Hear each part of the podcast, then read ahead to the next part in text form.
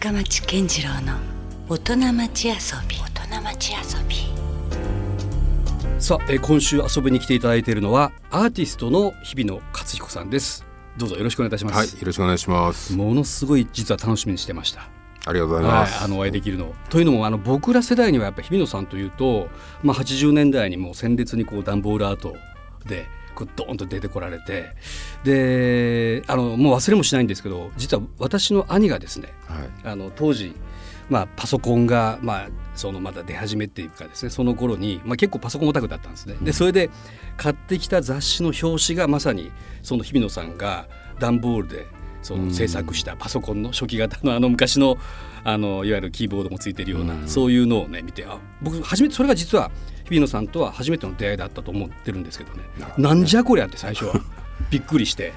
でまさかこうやってね今日このようにお会いできるとは思わなかったというか、はい、そういうだからもう長いですよね活動としてはアーティストとしては。そうですね、あのーえー、さんじゅうごねんぐらいになるんじゃないですか、ね、やはりそんなになりますか。はい、おいやなかなかそのアーティストとしてね一線で活躍し続けることの難しさは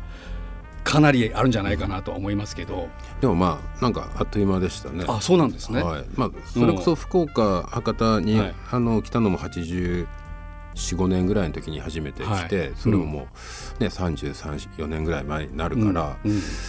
あのー、本当私も今年あの年男で。あら、そうなんですね。そうです、はい、おろくじゅうになります。うわなんか本当ねあっという間というか、うん、そんなでも変わらないですよね基本的にね昔とね。どうなんでしょう ね, ねいやいやもうびっくりしますけど、はいうん、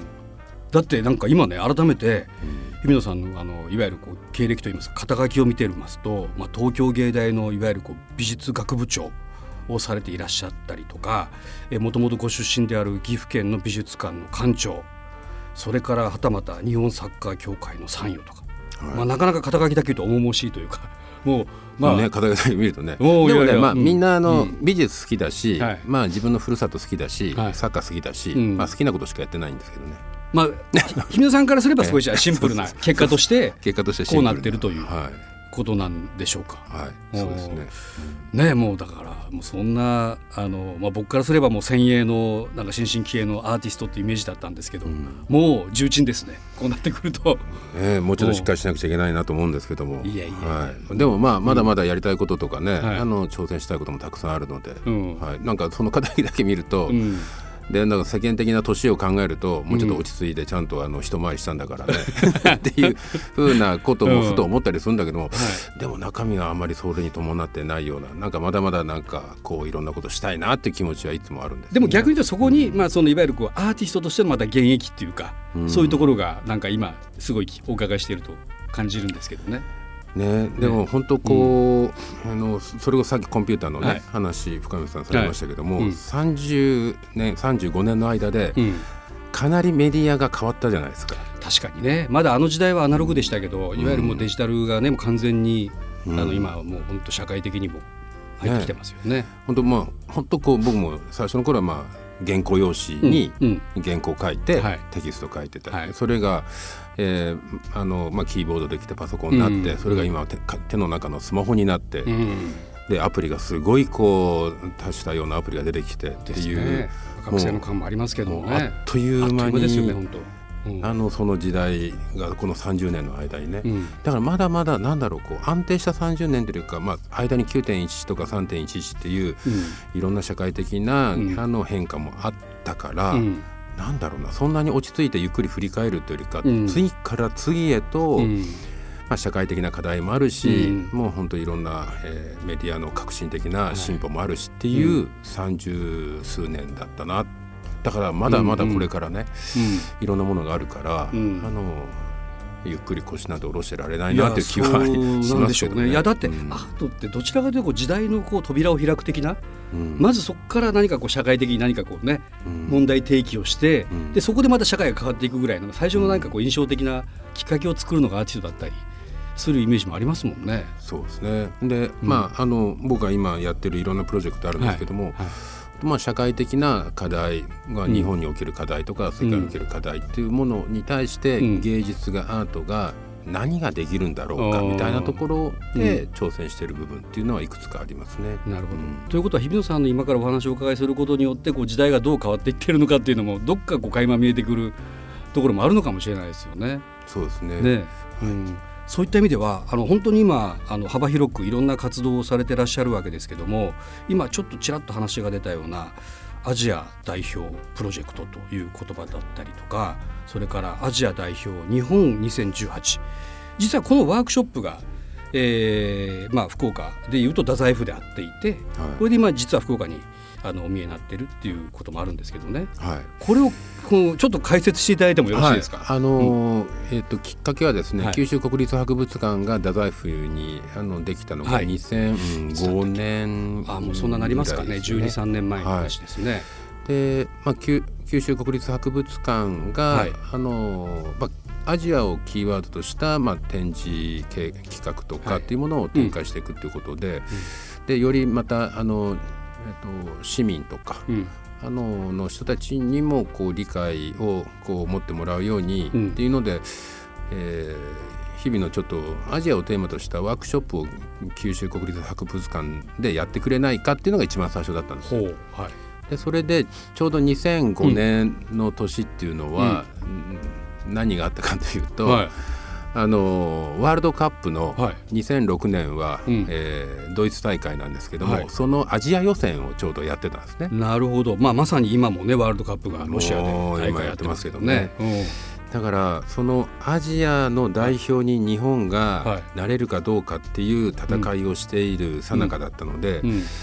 であじゃあこれサッカーの、うん、えー、アジア予選と、うん、九博のワークショップなんか一緒にやろうかなっていうので始まったのがこのアジア代表日本っていうプロジェクトで、なるほど、でにせんろくねんにはあのアジアの、えー、こう代表を決めるための予選に参加したさんじゅうろっかこくの国々の、うん、はい、えー、イメージを元にして船を作ったんですね、段ボールで、はい、でその船を九博九州国立博物館に展示したっていうのが最初 の,、うん、あのアジア代表。それはなぜに船だったんですか。これは、うん、あの九州国立博物館にまず見学しに行くと、うんうん、いわゆる遣唐使遣隋使のう、ね、こう船に乗って、うん、あのいろんな文化が伝わってきた、うん、あ全てのものは船に乗って日本にやってきたんだなっていうので、うん、えー、船をちょっとモチーフにして、うん、はい、あの展開したのが最初のアジア代表日本でしたね。はい、あもうじゃあにせんごねんから始まって、これはどうなんですか、毎年ですか、それとも何年かおきに、えよねんにいっかいのワールドカップの開催年にあもう完全にそこに合わせたアジア代表日本をやってますねですからにせんろくねんに、うん、あのいっかいめのアジア代表日本をやって、うん、でそれからじゅうねんじゅうよねん今年はじゅうはちねんで今年はよんかいめのアジア代表日本ですね。よんかいめになるんですね、はい、なるほど。それはもうじゃあ開催会によって中身が変わってきてるわけですか。中身が変わってきてます、はい、おはいはい、えー、でもなんかね、そのいわゆるこうスポーツとアートというのをまあ、日比野さんだからこうそう接点っていうか、まあ、結びつけたところあるんでしょうけど、なかなかその発想ってあんまなくないですか。そうなんですね、そこが悔しくって例えばその美大とか芸大にも、はい、あの体育会系のクラブはあるんですよ、うん、で、まあ、芸大僕はサッカー部だったんですけども、そもう現役の頃からもそのサッカー部だったんですね。そうですね、で芸大でサッカー部っていうと、はい、えサッカー部あるんですか芸大にみたいな、あんまり確かに印象ない。でも野球部もラグビー部もバレー部もバスケもあるんですよ、体育会も。だからその世間のこう思い込みっていう、うん、なんか芸術やってるやつらはなんか部屋にこもってね、うん、体動かさないんじゃないかっていう、なんとなく文系なイメージは強いですよね。 そ, う そ, うそれがちょっとちょっと 腹, 腹立ててなるほどなるほど。僕から言わせると、うんうん、いわゆるあのアーティストっていうのもやっぱりイメージをこう、例えば彫刻家のみ振るとか、うん、陶芸家が土をいじるとか、実はなかなかなフィジカルな動作を伴うんですよね。フィジカルなあの動き、うんイメージを形にする、うんうん、イメージを絵筆に伝えてキャンバスに絵を描く、うん、はい、サッカー選手はボールにイメージを伝えてゴールを狙うパスをするってことを言えば、うんうん、同じアスリートだなと思うし、まあ、逆に言えばアーティスあのサッカー選手もアーティストだなとは表現する、うん、ボールで自分のことを表現するってことを言えば、うん、サッカー選手もアーティストじゃないかなとは思うので、スポーツとアートとは僕の中ではすごく近い感覚はある、ね、確かに今のは美しかったなっていうようなプレーがスポーツでも見れる場面ってありますよね。ねえ、うん、そんないわゆる勝ちか負けだけじゃないところってロナウドのあのあ、まあ、つい先日のなんかね、そういうのもありましたし、そうか、じゃあそういった意味では必ずしも別に遠い存在ではなくて、それぞれは、うん、ちゃんとそこにはこう、ね、つなぐ接点はいくらでもあるというところがあるわけですよね、はい、うん、じゃあそういったところをかなり意識したこのプロジェクトでもあるわけですか、今回のこの。そうですね、まあまあ、ある種サッカーに特化している感じもあるわけですね、うん、じゃあでもアジアで、まあ、やっぱりスポーツっていうのはすごくこう波及力っていうか、うん、世界を一つにつなぐ大きなやっぱメディアだと思うんですよね、はい、でアートも同じように言語を伴わなくって、うん、すぐその人の心にスッとこう入っていく力がある、うん、けれどもやっぱりスポーツっていうのはその瞬間にして世界に広がっていく、うん、同じ時間を共有できるっていうものと比べると、うん、やっぱりまあ、絵画とか美術っていうのはそこに行かないと伝えきれないとか、うん、あの大勢で一瞬にして例えば何万人、うん、何十万人の人が見るっていうことがやっぱりちょっとなかなか不可能だしっていうところで言えばちょっと違うんだけども、うん、でもこう言語を伴わずに、うん、あの国際的にの人の気持ちをつなぐっていう点では、うん、アートもスポーツもすごく似通ってるところはあるなと思うんですよね。その両者にはどちらもね、感動という言葉さえ当然あったりするわけですもんね、うんうんうん、じゃあ具体的にはこの例えば、まあまあ、つい直近 の, そのアジア代表日本にせんじゅうはちワークショップ、これではどういうことをされてらっしゃるんですか。これはですね、まあはい、同じくそのアジアの予選に参加した、うん、あのえー、今年のワールドカップロシア大会に、はい、えー、参加したアジア予選に参加したよんじゅっかこくの国々の、うん、はい、えー、シンボルになる動物を僕がデザインした、はい、えー、登り旗を、はい、えー、ワークショップで太宰府でみんなで作ったものが、うん、えー、九州国立博物館にちょうど、えー、今飾られてます。なるほど、はい、例えばじゃあ日本とかだったら何なんですか、動物は。日本はですね、うん、あのまあ、皆さんご存知の、まあ、サッカーなのでヤタガラス、あヤタガラスがやっぱり、はい、代表としてヤタガラスをモチーフにね、なるほどね、はい、おそれぞれやっぱりそのこの国といえばみたいなのが出てくるわけですよ、ね、そうそう、韓国だと虎だったりとか、はい、あのー、うん、ですね、うん、はい、それが何ですか。なんならこうちょっとこう向かい合って対峙するようなそんな作品だったりするんですか。そう、なかなかですね、あのカラフルな感じで、うん、えーまあ、こう化身ちょっと人格化してる、うん、なるほど、ところもあって、うん、えーまあ、それぞれの、えーうん、象徴的な動物が互いにこう戦っている、うんうん、まあ、よくキャラクターってあるじゃないですか、はい、あのまあ、アビスパだったら、ね、うん、あのハチだとかみたいな、はい、まあ、だからちょっとそれぞれの国をちょっとキャラ化した感じの旗がバーッとよんじゅうまい並んでますんで。なるほど、まあ、それはそれでちょっとインパクトありそうですね、はい、これが、えっと、エントランスホールでしちがつついたちまでね、はい、あの掲示されているということになりますし、で何かマッチフラッグというね、あの言葉も実はちょっと資料を拝見させていただいてお伺いしたんですが、これはどういうものなんですか。これは、うん、あのえふたつの対戦する国、はい、いわゆるサッカーの試合っていちチームじゃできなくってにチームいないとできない、うん、もちろん対戦相手がないと、ね、普通それは敵と呼ぶんだけども、うん、まあ、敵なんですけども、うん、まあ、もう一個こう上の大きなフレーズで見れば、同じサッカーを愛するお互い国同士だと、うん、少なくともその時間は同じフィールドにいたりするわけですもんね。君がいるから試合ができる、うん、なるほど、うん、っていうところで、まあ、互いに例えばワールドカップなんかでもそうですけども、うん、えー、同じ組に入って、うん、でそのこのにせんじゅうはちねんというこの年に、うん、えー、同じロシアのある町に行って試合ができると、うん、でそこにサポーターたちもみんな引き連れてやってきて、うん、っ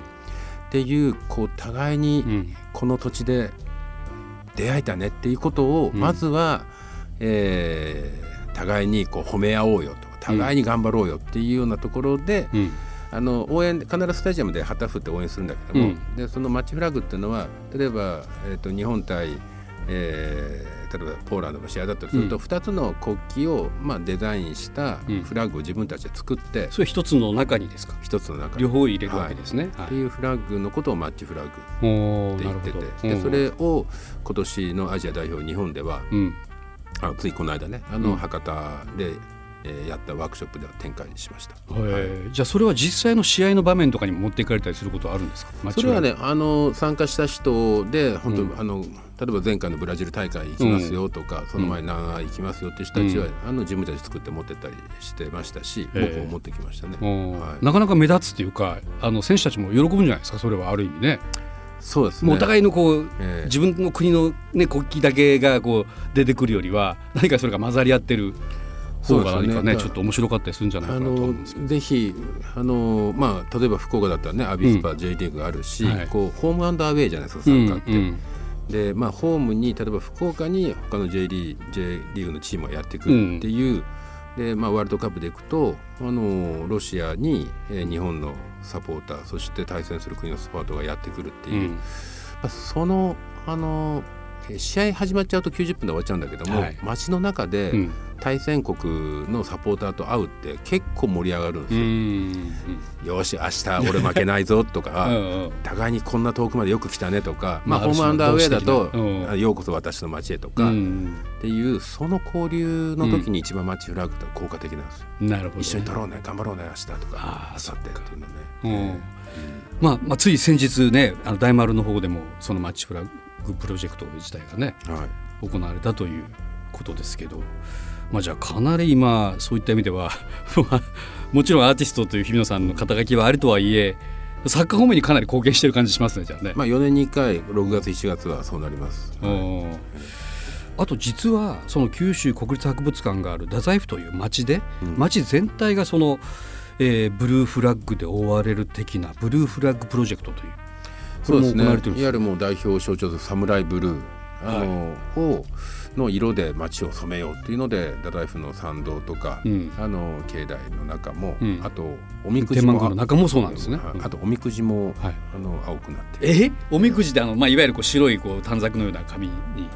出てますけども、あれが青なんですか、はい、青なんですよ。でおみくじ結ぶじゃないですかみんな、はいはい、でそうするとあの結ぶところがこう青くなっている、うんうんえー、それ面白いですね、はい、なんかあんまりこれなんだって思いなりますよね、うんえー、ちょっとオブジェ化みたいなオブジェみたいなものに見えてたりとか、はい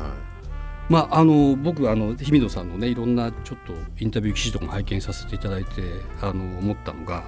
あのもちろんあの作品を作られる方だとは思うんですけど、むしろでもその作品をただ作ることが目的というよりもなんかその作品を介してなのかそのなんか人とこう出会うためとか返すために何かこうそういう活動をしてるみたいな、そういうなんかインタビュー記事を拝見したような気もするんですけど、だからそういうなんて言うんでしょう、今のプロジェクトの数々もそうだと思ったんですけど、何かこう、えー、なんだろう一応その題材はサッカーだったりアートだったりとかっていうのはあるんでしょうけど、日比野さんのとしての何かこうそこにはこうなんて言うんでしょう、ね、狙いというかそういうのってあるんですか。やはりそうありますね、うん、あのやっぱり美術とか芸術っていうと、うん、あのきっとあのみんな頭の中パッと浮かぶのは、うん、絵画彫刻っていうものだと思うんですよね、うん、でそのものが収蔵されている美術館っていうのがあの芸術と接するあの場だと、うん、っていうふうなあのことをイメージはありますね、イメージされると思うんですけども、うんまあ、間違ってはいないんだけども、うん、でもそれだけじゃないと思うんですよ、うん、美術芸術の、うん、あの魅力とか伝え方っていうのは、うんはい、で例えばこう一枚の絵があって、うんあのー、見に行って、うん、うわすげえって思う絵と出会った時に、うん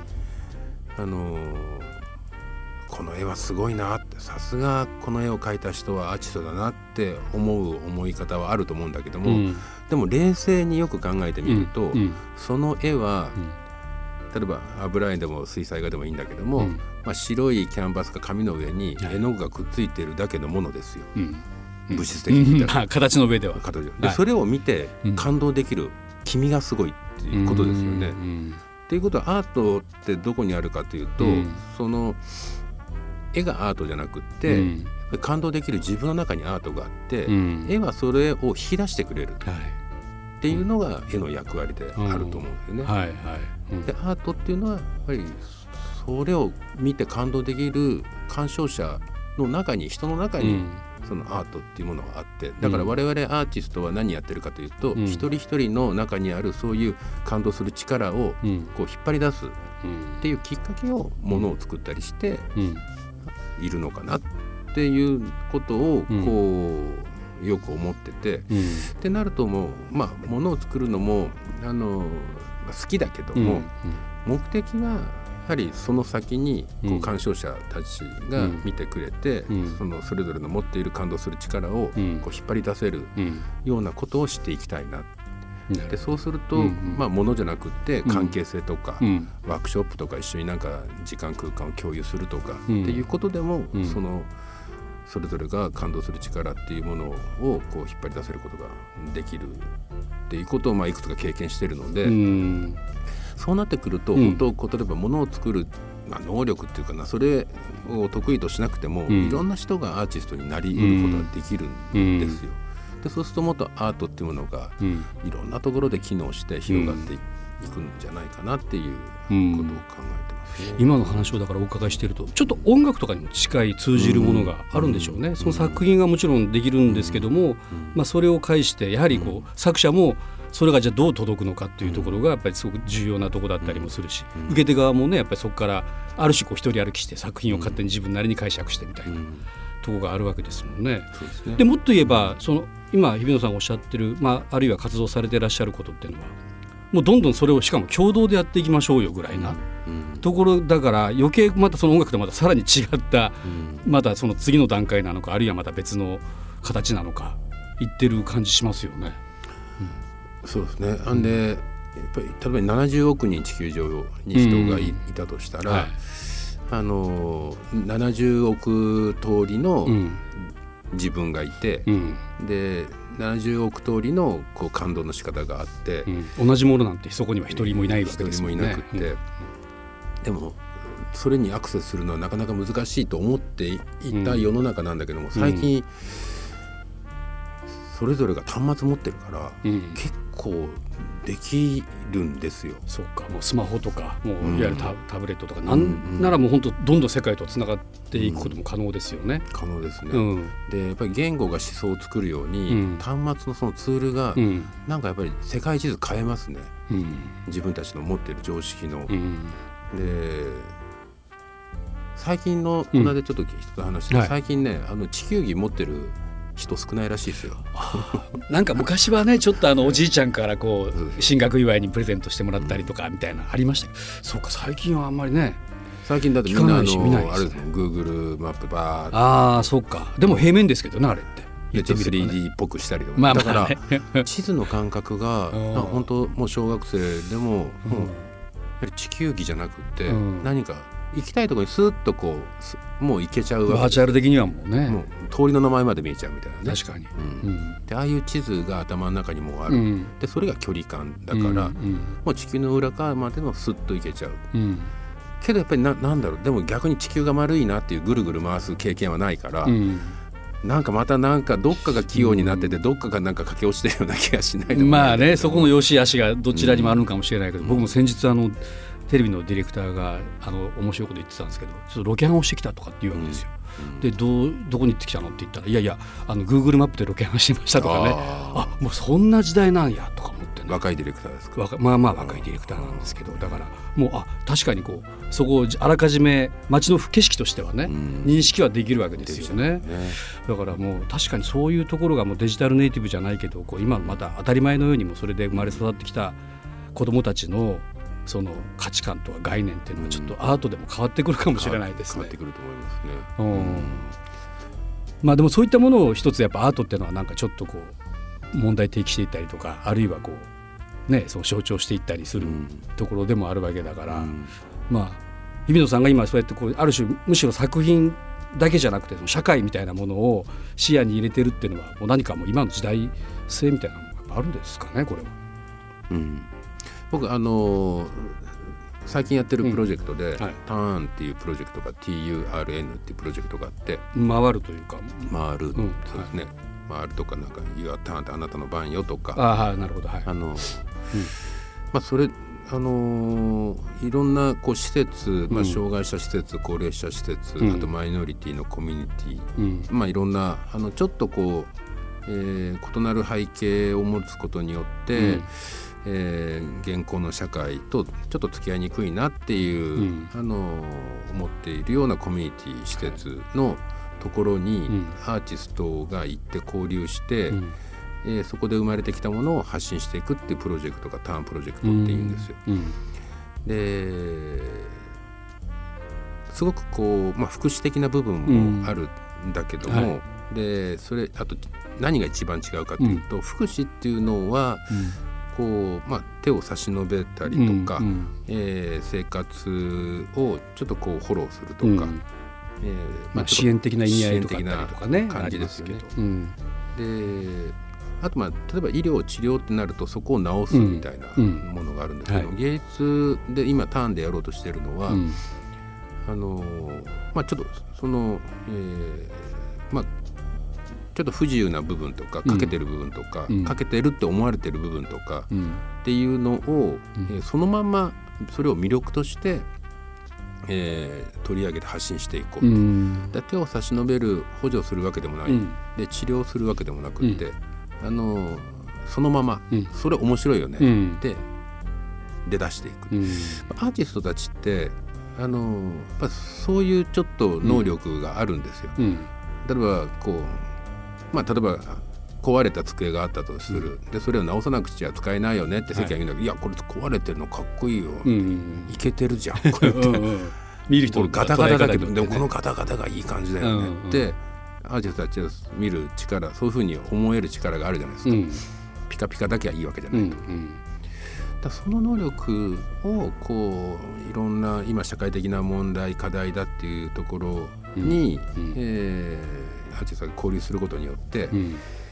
まあ、例えばその福祉施設っていう福祉とかっていうのを逆にあの魅力的にその変えることにはそれが文化施設になるんじゃないかっていうターンですね、うんうん、なるほど、うん、あそこでまたこう見方が変わるという意味でのターンもあるわけですね、うんうん、ああなんかじゃあちょっとまたいろいろとこうそこのなんだろうこうねなんか面白いことになってきてますね活動としては ね, そうなんですね面白いっていう方がちょっと適切かどうか で, でも面白いっていただけると、うんはいうん、や, やりがいがありますし、うん、でそのターンプロジェクトにあのやっぱり人材が必要なんですよね、うん、そういう施設で交流できる、うん、あのそしてその施設の中で理解がある人たちを、うん、やっぱりあの、まあ、育てていくっていうか、うん、でそういう授業をまた芸大で去年から始めて、うんうんあの一緒に芸大の教育機関とあとターンプロジェクトっていう実践の場と、うん、あのやってます。今ターンプロジェクトっていうのは、うん、あの東京都があの、えー、のプログラムとしてやってるんですけども、うん、あのパラリンピック、はい、東京オリンピックの、直結してくるんですね、はい、パラリンピックオリンピックの文化プログラムとして、うん、あの展開しています。うんなるほどねそういうこうなんだろうこう多様性というかそういうところももうどんどん包み込んでいくというかさらにこうよりクリエイティブなマインドで、うんえー、何か表現していくっていうのは非常に興味深いところですよね、はいえー、もう本当さまざまなプロジェクトがですね行われているというか同時進行しているんですけども今福岡では、えー、しちがつついたちまで、えー、九州国立博物館いっかいエントランスホールにて、えー、アジア代表日本にせんじゅうはちという、えー、これは、えーまあ、さんカ国あのアジアのよんじゅっかこくのシンボルである各国の象徴する動物をモチーフにした、はい、フラッグが展示されているということですよね、はい、まだあといっしゅうかん以上あってますから皆さんよかったらですね、まあ、もちろん、えー、テレビや、えー、メディアで作家を楽しみながらも、まあ、こういうちょっと美術館博物館に行ってもちょっとこう作家をね肌で感じるはい、ぜひ天満宮に行って日本の勝利を祈ってそうですおみくじ引いてああいいですねそうブルーなおみくじもね、はい、で博物館でちょっとアジアの国々の動物の旗を見て、うん、アジアみんなで頑張るぞと、ね、福岡だけかもしれないですもんね、はい、そう今街を挙げてなんとなくワールドカップをね、はい、アジア盛り上げてるのは、はい、よねんにいっかいのお祭りなんで、はい、やっぱり楽しんでいきたいと思いますですよね、はいまあ、その仕掛け人が、まあ、日比野勝彦さんということでまた引き続きじゃあ来週もまたお話をお伺いさせてください、はいということでアーティスト日比野勝彦さんでした。どうもありがとうございました。はい、ありがとうございました。 LOVE エフエム Podcast LOVE エフエム のホームページではポッドキャストを配信中。スマートフォンやオーディオプレイヤーを使えばいつでもどこでも LOVE エフエム が楽しめます。 ラブエフエムドットシーオードットジェーピー にアクセスしてくださいね。 LOVE エフエム Podcast